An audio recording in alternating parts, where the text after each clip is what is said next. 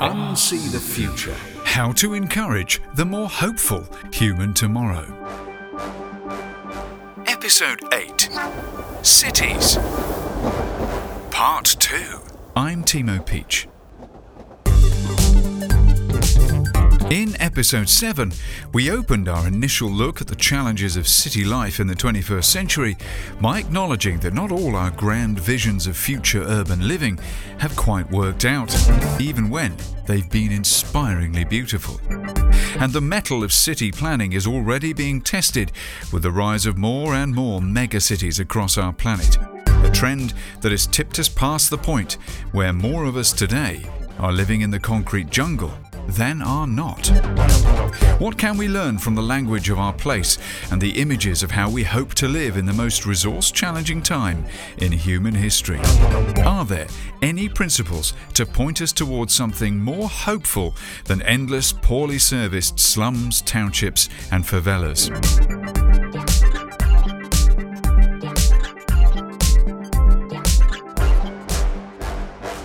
What might we learn from our tomorrow stories of the city? One of the biggest and most cared for cinematic future stories of the past few months is the nervously awaited sequel Blade Runner 90210. Sorry, 2049.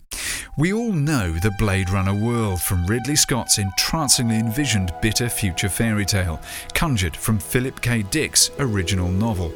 The rain, the neon, the misery, the artful dereliction, the rain, the beautiful deadly robots, as jaded with their fake humanity as all the humans. And Denis Villeneuve was positively reverent to this visual language in his return to this world. And it feels like we can imagine in its viscerality the coming urban future of humankind, a badly evolving artificial mess. But how clearly does it speak to us about now Really? In the Future Cities project, Dr. H.J. McCracken suggests this film is essentially continuing down the fork of the original world, and the in world truths supplant a wider relevance to us in 2018, leaving, as he puts it, little room in its theatre to imprint our current worries. It attempts simply to nod at them. Pervasive surveillance and the effortless execution of miscreants by remote controlled pilotless drones while the operator gets a manicure makes a showing, he says. And as a counterbalance, we are allowed a marginally hopeful scene involving bees. The Pacific Ocean is kept at bay by an enormous seawall, and weather conditions seem to change faster than you could switch channels on TV. The world melting disaster presented here drives humanity to desperately invent advanced technologies to survive, but the end result is to merely exaggerate existing power structures. He suggests the looming dark corporate power, the rain, the lack of rain, the endless miles of tomato cloches. It doesn't aim to give us any templates of the urban human future, and we should be careful not to infer them too specifically. The film explores what makes us human. Its cityscape is a tonal backdrop to this. To look forward, I'd suggest it'll help to first look backwards and meet someone who defied the projections of the future of her own time. Jane Jacobs. Ever heard of her? Ruddy legend, basically, if you're a sustainable urbanist hippie, which I seem to be becoming these days, because she wasn't just a public realm community visionary. Her convictions shaped the heart of modern Manhattan by saving some of its most thriving, characterful, and now expensive districts from expressway bulldozers. She came to prominence in the middle of the last century in a very public series of spats with New York City planning czar Robert Moses, beginning with his plan to run a big road through the middle of Greenwich Village in 1955. He, the embodiment of modern, state heavy, knock down all this old shite and start again development progress, derided her as just a housewife, and her cause as supported by nobody but a bunch of mothers. It was a different age. What Jane Jacobs advocated was recognition of the human realities found in successfully thriving communities. And it wasn't neat zones of different functions and disconnected highways blocking out the sun. It was diversity. Levels of use all at once. She coined the evocative phrase, the teeming city, and her masterwork, The Death and Life of Great American Cities, published as her notoriety spread with her socially mobilized successes against the massed ranks of corporate interests, has become an urban design cornerstone. Even I've read it. As Anthony Paletta says in an article for The Guardian, this broadside against the prevailing scientific rationalism of urban planning extolled the diversities of usage, old buildings, and the organic structures of cities. Why have cities not long since been identified, understood, and treated as problems of organised complexity? It was a powerful call in an era in which any such complexity was the very thing that planners were looking to organise out of existence. Sociologist Saskia Sassen, in a very telling personal anecdote, says that she actually got to meet Jane in the early 90s when giving a lecture on something or other to do with urban planning. Poor sap, because Jacobs was in the audience, and she was first to put up her hand afterwards. The first hand up, sharply so, belonged to this elderly person. How wonderful, I thought, a citizen who's never stopped being engaged. What came out of her mouth, though, was one of the sharpest critiques of my way of analysing the city that I'd ever heard and probably ever will. She pursued a line of questioning quite different from what I usually get. She continuously returned to the issue of place and its importance when considering the implementation of urban policies, notably the loss of neighbourhoods and erasure of local residents' experiences. Placemaking. It is the core phrase at the heart of why my own wife, the lovely First Lady of Momo, goes to work in her job. Somewhere along the progress line of modernity, we lost the fascination and understanding of complexity that makes a city tick. We wanted to neaten it all up, badge it and park it and contain it. But life doesn't work that way. As Sassen says, Jane Jacobs would ask us to look at the consequences of the sub economies for the city, for its people, its neighbourhoods, and the visual orders involved. She would ask us to consider all the other economies and spaces impacted by the massive gentrifications of the modern city, not least the resultant displacements of modest households and profit making neighbourhood firms. I remember bobbing about in the sea somewhere in southern Italy with Mrs. Peach a good decade ago, having just pinched her copy of Great American Cities while on vacay. There's something about its calm intonation that is compelling, even in its thoroughness. There is a lot to inspire talking about somehow, and we did. Bathed in glittering holiday sunshine, surrounded by nature, we were obsessing over how streets worked in the urban environment. I don't know what happened to me when exactly, but it seems fascinating to me as an obvious implication of architecture. A key thing that stayed with me from the book is the principle of eyes on streets. The observation that a community high street works because of the layers of people using the space at the same time, all hours of the day, for many different uses at once. Something that, when it works, does so partly because it plays into the sociological truth of human relationships that we all need different levels of them. A handful of true family, a ring of good mates, a network of likable colleagues and gym buddies, a background of recognizable regular faces at the shops. All these positive radiations of connection move around with us wherever we go, with our phone signals, like match of the day post goal analyses of the players. And these radiations enmesh and link like a hive, meaning you can ask the butcher to keep an eye on your bike for a few moments without worry, but without having to attend his son's bar mitzvah either. Natural surveillance, all hours of the day, and rather more. The poetry of possibilities. Jacobs puts it evocatively in this extract. Under the seeming disorder of the old city, wherever the old city is working successfully, is a marvellous order for maintaining the safety of the streets and the freedom of the city. It is a complex order. Its essence is intricacy of sidewalk use, bringing with it a constant succession of eyes. This order is all composed of movement and change, and although it is life, not art, we may fancifully call it the art form of the city and liken it to the dance. Not to a simple minded precision dance with everybody kicking up at the same time, twirling in unison and bowing off en masse, but to an intricate ballet in which the individual dancers and ensembles all have distinctive parts which miraculously reinforce each other and compose an orderly whole. The ballet of the good city sidewalk never repeats itself from place to place, and in any one place is always replete with new improvisations. In his article Reappreciating Jacob's Most Famous Work, Ned Bowman says the book was a wider hit than you might imagine. For a rigorous and polemical manual of urban planning, it achieved a remarkably wide readership, perhaps because it's such a rare joy to read a book about cities written by someone who actually seems to appreciate what makes them fun to live in. Well, I mean, talk about authenticity. She walked it lived it, didn't just stand on the demonstration line, she organised it, and not from some grand culture of protest, from a specific conviction. She was officially unqualified, and worse, a woman, who had the temerity to use just her eyes and intelligence and honest feelings to engage with the human environment around her and ask questions about how it worked what was good for the humans making it up, and she appeared to have no qualms about standing up to very hefty cultural power in New York at the time to do it. And the power of those convictions won. All of Moses' later schemes for highways were eventually dropped. Try to imagine Manhattan missing Washington Square Park, half of Greenwich, and most of Soho in Little Italy.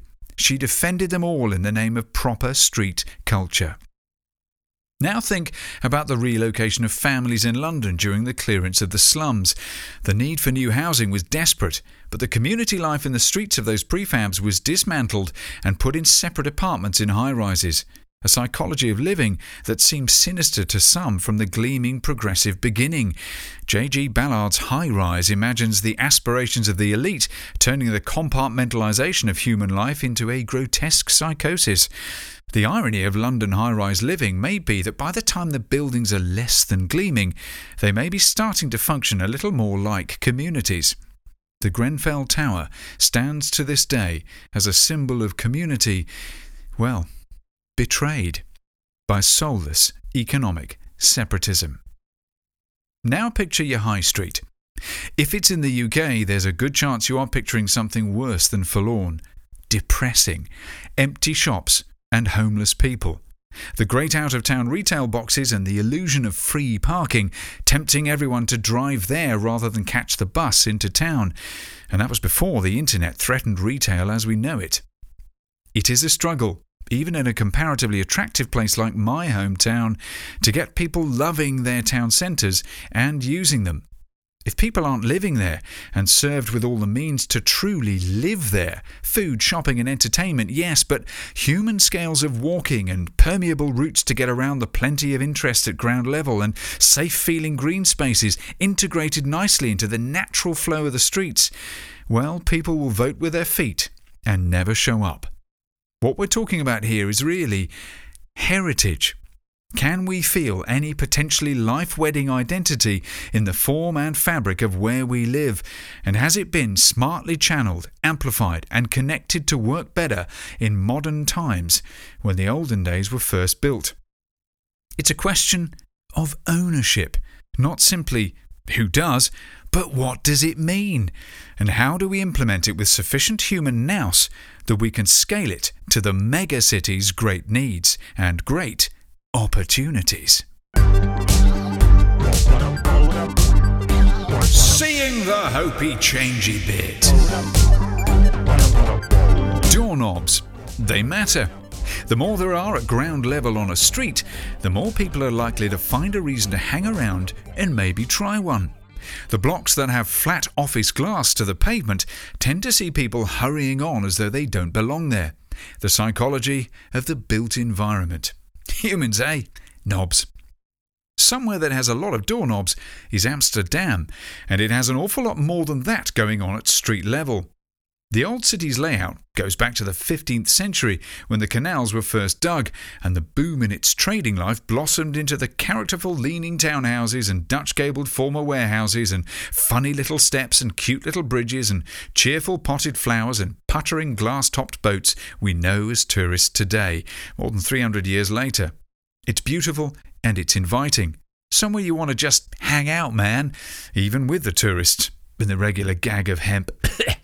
But if you find yourself wandering around this miracle of drainage management, wondering what little old townhouse apartment here might cost you, it's likely because it pushes a lot of human brain happy buttons. Being old, it's people scaled, so you can walk it easily. Being flat, you can bike it healthily even more easily. And what looks like trillions of bikes festoon every inch of public space like a mechanical spore explosion as a result. Bike lanes are intrinsic to the rapid flow of connectivity around the city, with an integrated tram, bendy bus, metro, and ferry network linking all the environs easily.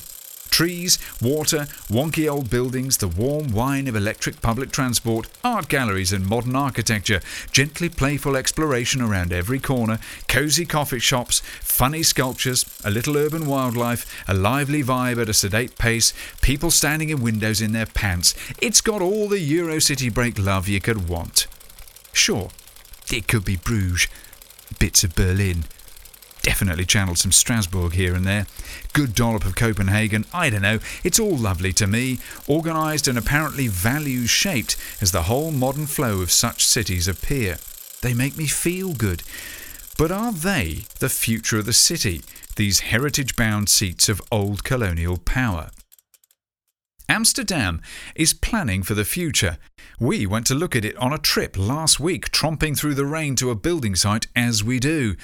Houthaven is essentially a brand new district, all going up at once to the northwest of the old horseshoe of the city, which the city planners say will be 100% sustainable. And they have a pretty integrated take on this across the whole of Amsterdam, including the wide retconning of old properties up to much more efficient energy standards, the heavy investment in locally generated clean energy, and the richer implementation of circular economic thinking. All jolly good, despite the brooding headquarters of Shell staring at it all across the edge. If they've got any sense, they'll be investing in it. But Europe's future city problems aren't just about the potential of millions more refugees piling up from North Africa in the next decade. Every EU member state has cities that are shrinking within its boundaries. Current estimates suggest that 40% of all European cities with more than 200,000 inhabitants have lost significant parts of their population in recent years, and that many smaller towns and cities are also affected, says a report from Hans Schlappa and Uwe Ferber, who should probably be a new Eurovision entry band. Population growth is not the only people numbers problem societies are facing. Rather like the true minuscule percentage of Britain technically concreted over, our view of the world is shaped by the challenges right in front of us personally. It's not exactly a hopey changey thing so much as a new perspectivey thing, but this is as valuable in shifting how we see the problems around us. They are usually not the single issue frighteners we like to fixate on. How might the city, at any scale, get fitter for the future? Plans like the dams surely sound good at least, and most of our challenges will be about refitting old infrastructure, not sweeping clean and starting again. Especially if we want to tap into what really already works about the heritage of our streets. But it's worth considering the principles of how to make a city smarter. Now, don't roll your eyes. While tech heads love to fixate on digital connectivity, not least of which because digital living is essentially changing what it means to be human. But the real future health benefits of any tech will lie in how it finds its place in wider human environment physical, social, emotional. Consultancy Sustainable Amsterdam cites six key elements to measure a city against to place it in the smart charts people, governance, environment, economy, mobility, and living. As they say, these elements are used to evaluate a city's human and social capital, participative democracy, natural resource management, economic competitiveness, transport, and quality of life.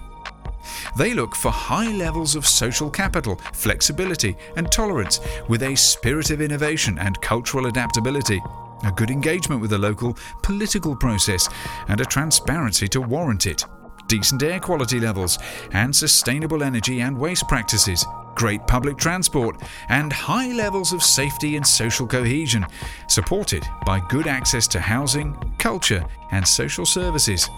It all sounds a bit utopian, but such a model banks on the virtuous circle of investing in feel good.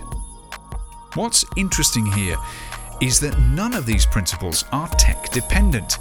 What the digital can do is amplify and unlock the opportunities they collectively present. Innovation Lab Future Cities Catapult good name, reported back from Smart City Expo World Congress in Barcelona at the end of November, with a headline list of recommendations they feel came out of this meeting of future city minds.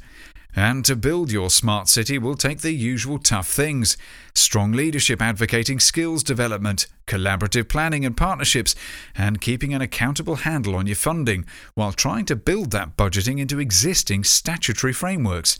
I know, all the fun just went out of it especially if there's no city Wi Fi. But the key thing is engagement. Taking the public with you, as Singapore managed to get right in its transformative sustainable water initiative, as we saw in episode 5. The technology can help pull together audiences with stories and different partners with accountability. And with a lot of tech impending, having a strategy for integrating it will matter from vehicle automation to smart systems upgrading of all manner of municipal functions to telecoms infrastructure like the 5G rollout or trustable public Wi Fi to the massive potentials of augmented reality lighting up the ordinary world around us, not just with spaceship attacks, but with helpful live information. What none of this swish sounding tech will do is fill in the gap of the essential job always at hand placemaking. All this brilliant stuff is tool, ways to help us go with the human grain much more easily in a modern context. You first have to outline your story before you tell it, and the story to tell has to be something tapping into truth, the heritage of place. Who lives here and how have they shaped it? Amplify that, encourage and adapt that to modern needs, and you'll find emotional flow. You know, people voting for what you're doing. When people feel that the place around them knows itself, celebrates itself, that its visible champions recognise what everyone else does there, you have some momentum to surf, I'd suggest. And when people discover at every turn a place that looks like its leaders have always gotten there ahead of you, thought of it properly before you need it, it creates a warm, fuzzy appreciation, like writers of favourite sci fi franchises really earning the suspended disbelief of their viewers. I don't need to see the loo in Captain Picard's ready room, but knowing it's on a deck plan of the Enterprise helps me believe she's a real ship carrying real people, leading real lives. In space. City planners build in love for their developments when, behind the scenes, they build it nerdy and all the flashy special effects are driving the story properly and connected and properly recognitional, respectful. Not just the immediate interface of an app on screen, say, but the useful information it unglitchily connects you straight to. Not just the modernness of the public space you're entering, but the readability of it. How lost and uncomfortable you don't feel. How at home you do. How safe how interested! Like every square plate or door handle or window dimension sings from the same more formal architectural design sheet of Charlie Corby's Radiant City, the function of a modern city's core amenities and comings and goings should surely feel somehow part of one intention, but without killing the richness of the cultural possibilities with an overtly heavy hand, the teemingness of the city doesn't all have to be neat and tidy, but it does have to be engaging. Urban planning should be planning for the freely complex living of multiple human experiences at once, but they should be helping ordinary folk find simple ways to navigate the essentials of enjoying it. And tech can help many things work together better. It's firstly metrics, mate data, telling managers just what's being used or accessed at any time to help efficiently manage the resources and helping the rest of us know easily where to go to find anything. Helping us see past the chaos or the simply alien as a visitor, and helping us live more smoothly as a resident. Connect. But all this works especially well when it's built on good physical and emotional thinking. Transport is, in essence, the true lifeblood of a successful city. The easier it is for people to get about its landscape across all its communities, the healthier its economy seems to be. The less ghettos are likely to remain truly ghettoed. But there is transport, and there is transport. And while this is a whole separate episode of Unsee the Future to come, the truth is that the motor car is as brilliant as it is terrible for human living. And this has shown itself in our cityscapes. It's likely no coincidence that Jane Jacobs' movement saved much of Manhattan from the massive 10 lane autoroute dreams of Robert Moses and his culture, and today's Manhattan has much about it that is richly interesting and working for its inhabitants. Yes, there's no escaping the historic truth that the city basically went bankrupt in the 70s, and gangland violence was a bitter reality in the Bronx and elsewhere as racial inequalities boiled over. I mean, just rewatch Friedkin's The French Connection. Good lord, that city looks rough. But for all its ups and downs, the not demolishing of much of its heritage has come good in many ways on the other side. Pottering around Hell's Kitchen today isn't all superhero gangland punch ups. It's coffee shops and Hudson glimpses and interesting old buildings and the Daily Show studios. And such potterability has been reclaimed successfully elsewhere in the world. Plus, the grim 70s in New York gave us classic hip hop, so culture wins in the end. Seoul, South Korea, is right up there with the megacities for scale, but in 2003, the city's mayor Lee Myung Bak took the big decision to remove its superhighway. As Kamala Rao says in Grist, what the Cheonggyecheon restoration project accomplished, tearing down a busy elevated freeway, re-daylighting the river that had been buried beneath it, and creating a spectacular downtown green space, all in under two and a half years, is nothing short of amazing. Not because it actually worked, there was plenty of evidence from other cities to suggest that it could, but because they were able to get public support for it. It's the stuff urban planners dream about, he says. As Alissa Walker says in Gizmodo, it seems counterintuitive, right? Rip out eight lanes of freeway through the middle of your metropolis, and you'll be rewarded with not only less traffic, but safer, more efficient cities. But it's true, and it's happening in places all over the world. And she goes on to cite schemes in San Francisco, Portland, Madrid, and Seattle that all seem to prove the same point. It turns out that when you take out a high occupancy freeway, it doesn't turn the surface streets into the equivalent of the Autobahn. A theory called induced demand proves that if you make streets bigger, more people will use them. When you make them smaller, drivers discover and use other routes, and traffic turns out to be about the same. Cars can be humanly positive to us and humanly negative, as drivers and as communities. They're both personal havens and isolation pods, easy and flexible direct transport and air quality wreckers. But whether I love my little old Audi TDI or not, the practical truth is that the efficient traffic flow of the car through the city can often get in the way of other forms of getting about, other more community connecting and bodily healthy means of getting about. But we do need different scales of transport. The future isn't all bikes or walking. The point is, it isn't all anything.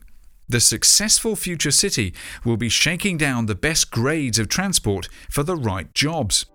Across Africa, most people today still live in some kind of rural communities, but the rapid urbanization of the continent's cities is the big story of the next few years, happening as it already is. But it's not simply turning into more township misery.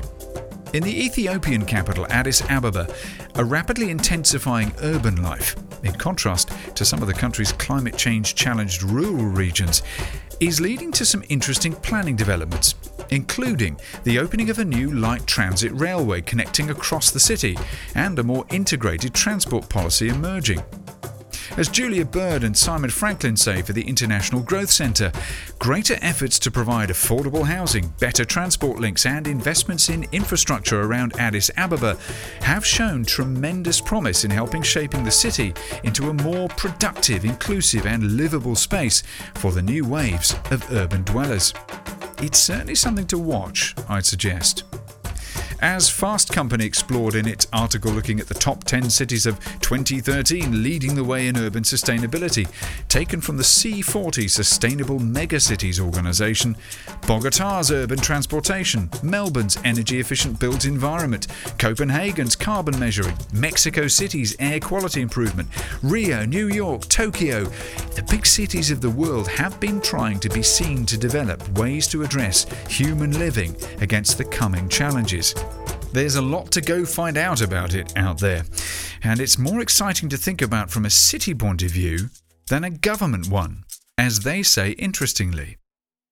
Take all of the best qualities of these municipalities effective road management, cap and trade, sustainable energy, excellent public transportation, a zero waste program, and so on, and you have an urbanist's dream city. That dream city may not be a reality yet, but the first step to creating one, or many, is learning from cities that already excel in specific areas. Because, they conclude thoughtfully, while the United States may have a hard time culturally adapting resilience lessons from Japan, New York City might be much more willing to learn from Tokyo. But it's Tokyo that may be a good final illustration of the possibilities for the future city. It is the largest city on Earth by a good long way and has significant density. So you'd imagine it's just a mess of pollution and ghettos, but it's not quite that. With the 2020 Olympics looming, the city has had an aim to become dramatically more sustainable, and to do so has laid out a pathway to getting there, which is proving to be a useful plan for other cities to learn from. If the daddy megacity of them all can make progress, there is hope and example for the planet. As Sustainable Business Toolkit reports, Tokyo released its 10 year climate change strategy in 2007, and its aims were to shift the whole expectation of CO2 use in relation to lifestyle, to build greater efficiency of renewables, tap into much smarter use of passive energy around the built environment, to encourage a greener sense of city lifestyle, and to target a carbon minus strategy across the board. To do it, they did much to encourage private enterprise and the business community to get stuck into the challenge, while encouraging private homes to face the same awarenesses domestically, and they proposed to get serious about vehicle emissions. It's no simple thing at all. Idiosyncrasies of culture throw up some interesting results around the world, and here, that includes a booming property sector that barely increases housing stock because of the reportedly rather disposable view of home design, a likely result of both a playful culture and an earthquake zone. Today, the city has evolved its aims into a new campaign, snappily suggesting they want a new Tokyo, a safe city, a diverse city, and a smart city. They aim, they say, to make the place resilient to disaster and a place that embraces diversity and is full of kindness and warmth, where everyone can lead vibrant lives and be active in society. Sustainable, successful, and demonstrative. Very Japanese. If Tokyo works at all today, it's because it is transit rich. Rail networks across Tokyo Yokohama are extensive and modern to say the least. And that sense of pride in achievement and technology is, you better bet, going to take the country forward into the future. Though I've yet to wander wide eyed through the megalopolis myself, I understand it is a gently awesome experience, a sense of something very considered running through its rushing arteries everywhere. With a massive challenge still to manage its waste alone, the likely future successes of Japan's cities can bank on the country's economic energeticness. This is a productive place, committed to progress. And the Fukushima nuclear reactor disaster has put a huge new emphasis on backing renewable tech development. There's no runaway success here exactly, it seems, but there's no runaway disaster either. And in a city of heading towards 40 million people, there is a lot to watch about Tokyo.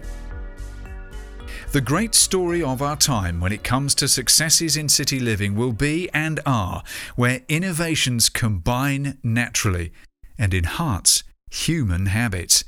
That's what our grand architectural visions should be expressing and encouraging, I would suggest. As Edward Glaeser says in an FT article, Niemeyer's great visionary Brasilia has many good human lessons to learn from in its successes and its failures.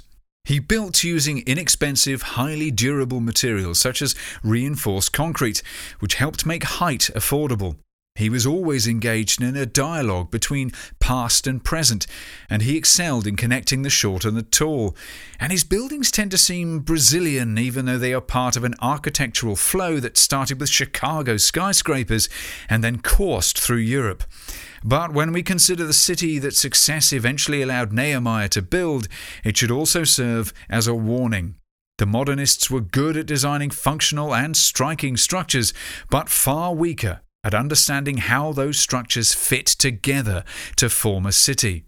Le Corbusier's own vision of skyscrapers surrounded by grassy spaces seemed utterly ignorant of the street life that powers urban interactions. Cities are complicated organisms that thrive when they are messy and filled with mixed uses. The jumble enables people to experience the changing mix of urban marvels. What Glaeser says he disagrees with Jane Jacobs about is scale. While she says it is the local high street that works best for humans, he says Glaeser thinks that the pursuit of that dream in new district development has led to urban sprawl and the depowering of density, something we simply can't afford in the cities of the future. Personally, I think they're singing from the same hymn sheet. It's simply that Jacobs' Greenwich Village in 50s New York looks less dense than the kind of city developments we should be envisaging for the 21st century. But the principles are core.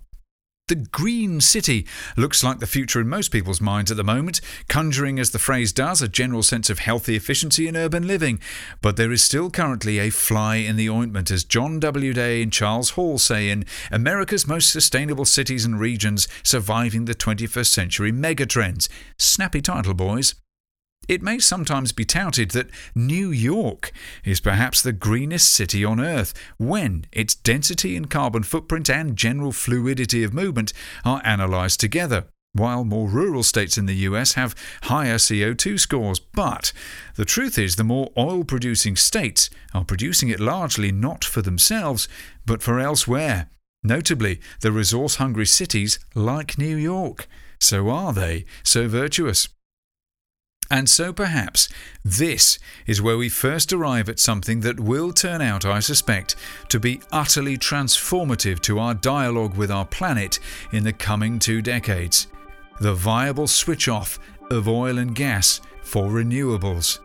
And with it, a fundamental mindset change micro generation, local generation. The Green City will be truly so if it can produce its own fuel for getting about easily, living comfortably, and eating healthily, not simply by producing it in cleaner ways, but facilitating doing so on site. Not transporting power across vast distances from massive single point generators. The many solutions, not the few, encouraged together cleverly. If there's one place that's not been known for its green credentials or its sense of place, it's the Emirate of Dubai. A miracle of money determination, flowering glass, steel, and skiing in the desert of the Gulf, it is, forgive me for saying, a rather soulless place. It's not, on the face of it, built on local heritage at all. It's also new and depends so much on oil money to keep its aircon units thrumming.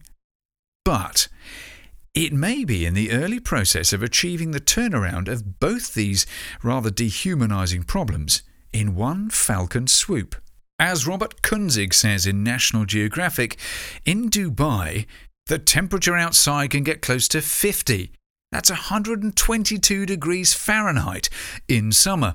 The humidity is stifling then because of the proximity of the sea, yet it rarely rains. Dubai gets less than 4 inches a year. There are no permanent rivers. There is next to no soil suitable for growing crops. What kind of human settlement makes sense in such a place? What turned this tiny fishing port into a megatropolis, supposedly sporting the third busiest airport in the world, that is, even to a city soul seeker like me, undeniably impressive? Well, it was oil. But not just oil. Dubai has boomed because it threw open its doors to business and other travel, not just the oil industry. As a result, it caused a property boom that has, in the relentless desert heat, snowballed. It looked at first glance like a place built on a confident determination and a certain chutzpah. But I know from my friends and visits to the region that people living in the Gulf are quietly very aware of their place in the oil world and their almost complete dependency on it. And for them, it's linked to environmental responsibility as well as sheer economic survival. A number of green initiatives and clean energy projects pepper the country's neighbouring Saudi Arabia, and there are many folk who see it positively as the future expressed impressively in one concentrated location in Dubai. Sustainable City. No mucking about, we call it that. Sustainable City has a very telling opening statement on its website when you first land. Our vision began with a calculated optimism that sustainability is achievable while maintaining all of the societal comforts we have grown accustomed to. No kidding. If an oil state such as Kuwait, say, can give all its citizens a subsidy just for staying and offer thousands of well paid jobs in sprawling municipal departments because of one massive tentpole economic driver, you'd better have a hell of a plan for removing the tentpole, right? Thankfully, Arab communities don't just know a thing or two about oil and gas technology or city building and business development, they still know a thing or two about tents. The site is a community of 500 villas built to achieve carbon neutrality through a system of PV microgeneration. There is, after all, a lot of sun in that location and building efficiencies. It is, as they claim, a working model of what the future could look like a modern application of social, economic, and environmental sustainability in the built environment, achieved through innovative design, stakeholder engagement, and future monitoring to sustain itself. The first operational net zero energy city in Dubai, and it's a model to become an international showcase for sustainable living, work, education, and recreation.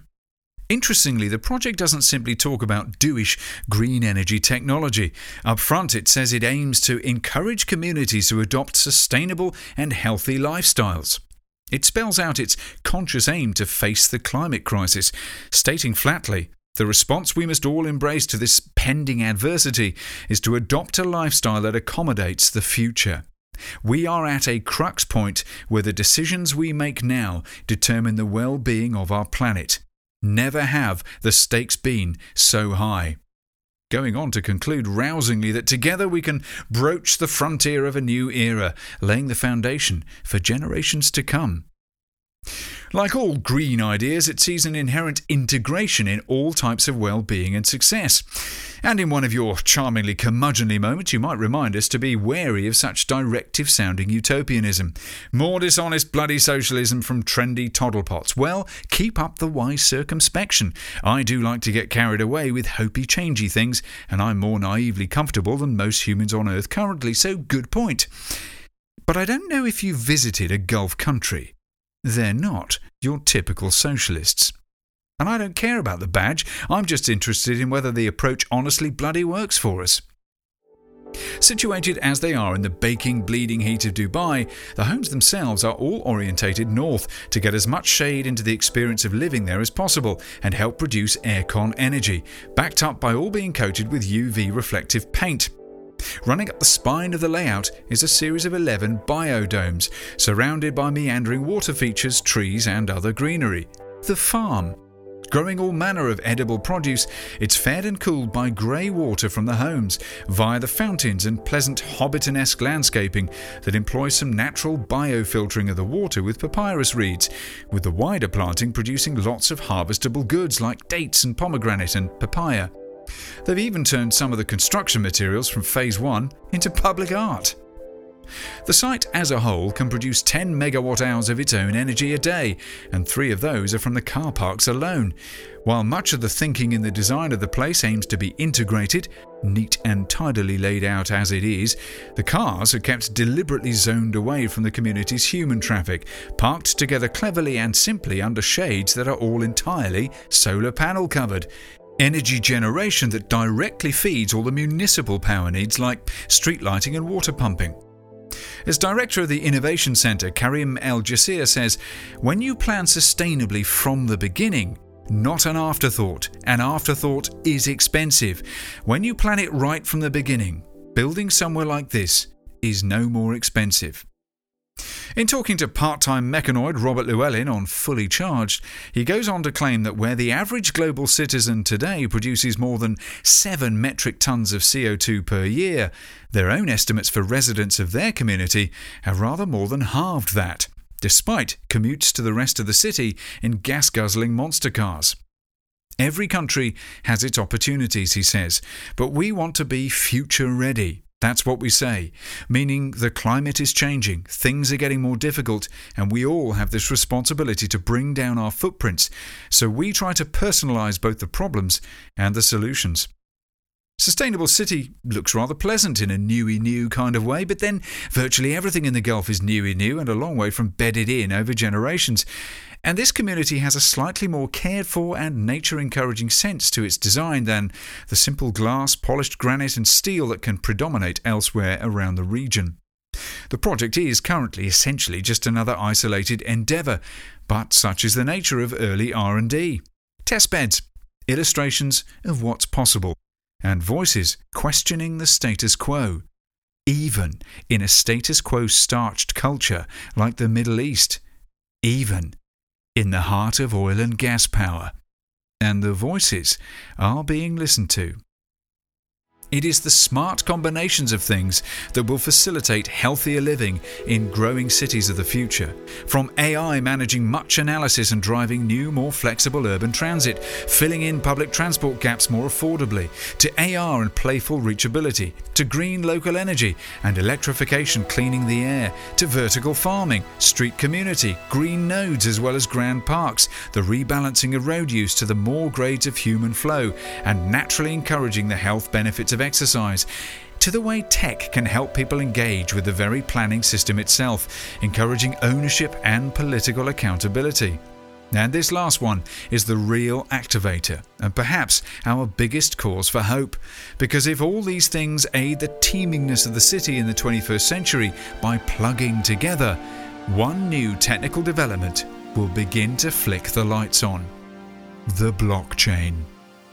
This obscure sounding digital ledger system, touted by arch early adopters and digivunderkinds as futurism nirvana, may be the emergent element that will light up all the other new developments in combination, and it is a truly massive opportunity for economies, communities, professions, and cities because it will promote the very thing cities arguably need above all else to make them work engagement.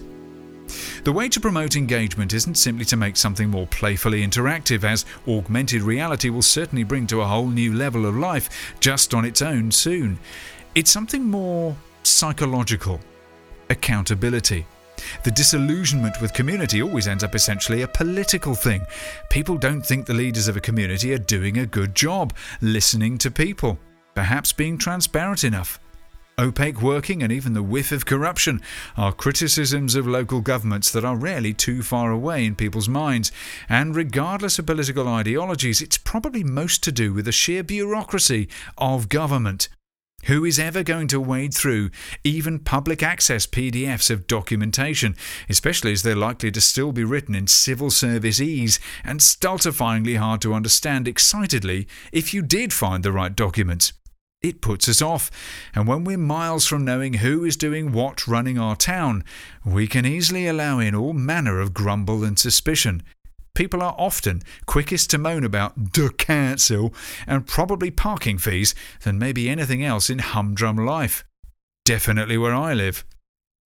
Now imagine an open online system of always unalterably verifiable data outside any government or corporate system, built as a transactional chain of ordered records, time stamped by a string of peer to peer servers with no editorial middleman. That's the blockchain, and it doesn't matter if you and I will need a few goes at digesting ways of understanding what it is before it sinks in. The headline here is that it means the ultimate accountability. To such a degree, those in the know describe it as the second generation internet. The internet of values, not just information. Why? Because it means you can trace the source of any transaction. No more being in hoc to solicitors' mystical searches when you buy a house, for example. The blockchain for any property will, over time, grow to have everything ever recorded about it all linked in one place, not locked up in separate PDFs on different people's computers. And this isn't just a techno babbly new bit of efficiency, it's going to lead to a post document world. Now imagine all council comings and goings, all land registry information, all political decisions, all public information linked to one blockchain for your town centre and built into an augmented reality 3D model. You could find out a complete story for any part of town wherever you were. It sounds just sort of techy, but the human implications are of being less and less easy to hide things and more and more easy to put knowledges together about, well, anything.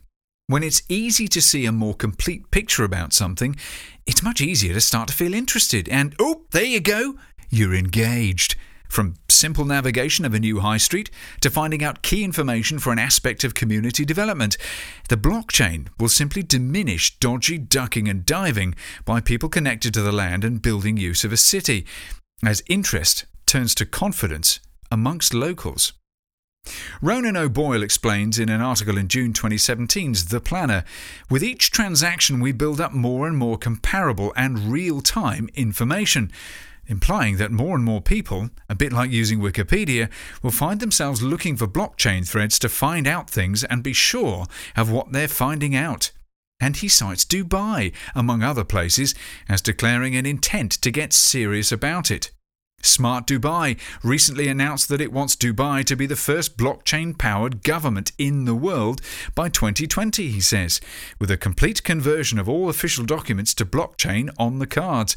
The Dubai government estimates that blockchain technology could save 25.1 million hours of economic productivity each year while reducing CO2 emissions. Now, you can always bamboozle with big numbers, of course, and there is an interesting thread of thought out there that the blockchain is currently not very green, as it takes so many more servers humming away around the world to verify all the data. But that's not the point here. Regardless of how soon we improve the green energy to and the power efficiency of every computer core on Earth, the blockchain is going to revolutionize how we handle everything we know. Ultimately, not just making everything easier to find, but crucially, to cross connect. And so, inevitably and profoundly, to stimulate human engagement with the issues around them rather more. And with engagement, comes ownership. Ownership. That is belief in not just institutions or even cities, but people. It will help us know who is on the other end of a decision in our community or of anything. Just when the world's connected crises are demanding one thing above all from us taking increased personal responsibility. Easily accessible data to new levels of understanding, it'll simply enable us to do this and it won't be tech heads doing it. It will be ordinary schmoes like you and me. And that is where the technology is going to turn out to be the genius keystone in our bridge to the future. The foundations have to be the heritage of who we are, but the final connection to a whole new side of the river will be the new emotional responses unlocked by the real potential of a digitally networked human being. Because, above all, it may be about representation. Everyone, everyone has to see something of themselves recognized in where they are. And when none of us can hide in disconnected ghettos, either feeling powerless to challenge what happens behind closed doors or able to get away with feathering our own prejudices, well, we unlock the potential of the great human hive computer, don't we? A truly living organism, the sustainable, future city, as dense in possibilities as people, as rich in understanding as engagement, a place shaped much more by everyone who makes it up. I've swan dived off the hopey changey highboard here, haven't I? Good intentions or idle daydreams don't spirit away human suffering. But if the implication of the gathering storm clouds of combining crisis today is that we are all simply going to have to wake up much more and take much more responsibility for our awareness of how everything fits together, we'll all simply be looking for ways to make sense of and interact with those fearsome challenges. To survive, we'll have to. And we'll likely find ourselves reaching for those new tools and getting on with it. My growing conviction from the quiet instinct that was the original purpose of Unsee the Future is that the more we can individually, as ordinary nobodies, grasp how all this fits together true human mental wellness, with economic story, with environmental challenge, with technological opportunity, the simply more excited more of us will get, even if waking up may be like waking up from addiction or an operation painful at first. What eases the pain for every human, no matter what, is, I think, finding one's place, a place to fit. In the modern world, this doesn't have to be one geography, but the truth is, once we've made place in our mind with who we are, it will affect where we live, and absolutely should. Because as we all do this, the change combines and amplifies and we may even begin to see the world around us resemble the one we truly began to believe in first in our heads.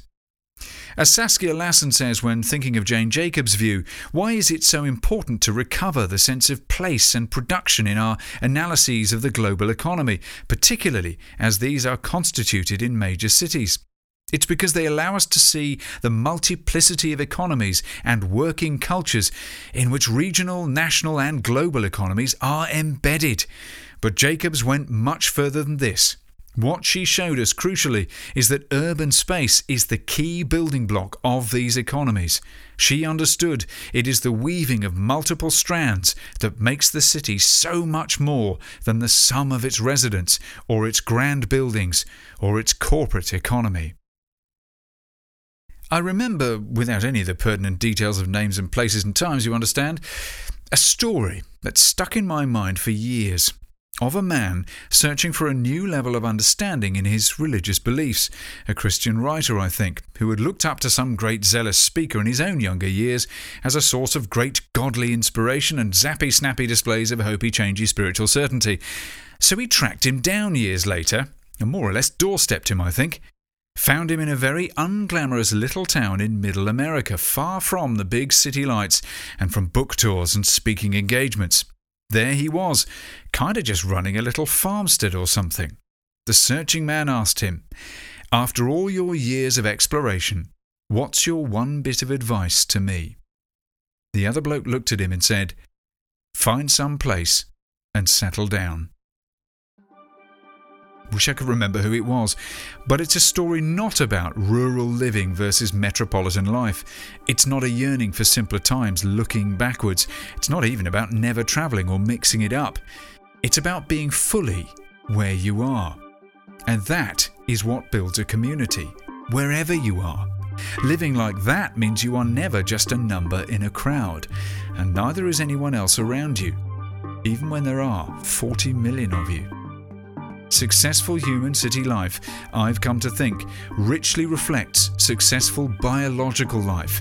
Lots of motion, lots of mixing, lots of unforeseen possibilities from the absence of stagnant separation. The more local individuals see themselves in where they live, the more we each feel recognized in the system of our city.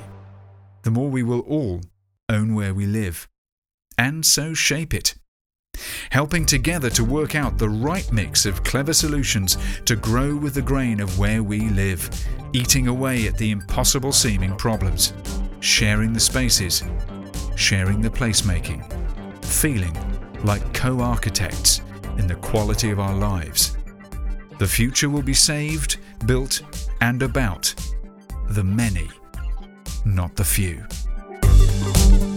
Next time on Unsee the Future, Part 9 Energy. Discover more links and video and reading on the blog of this post at momotempo.co.uk forward slash lingo. And be the first to get the future in your inbox. Subscribe to the Momo Memos at forward slash Amigo. Listen, read, ponder, and share. Do. Unsee the Future is a Momo Tempo production. Obviously.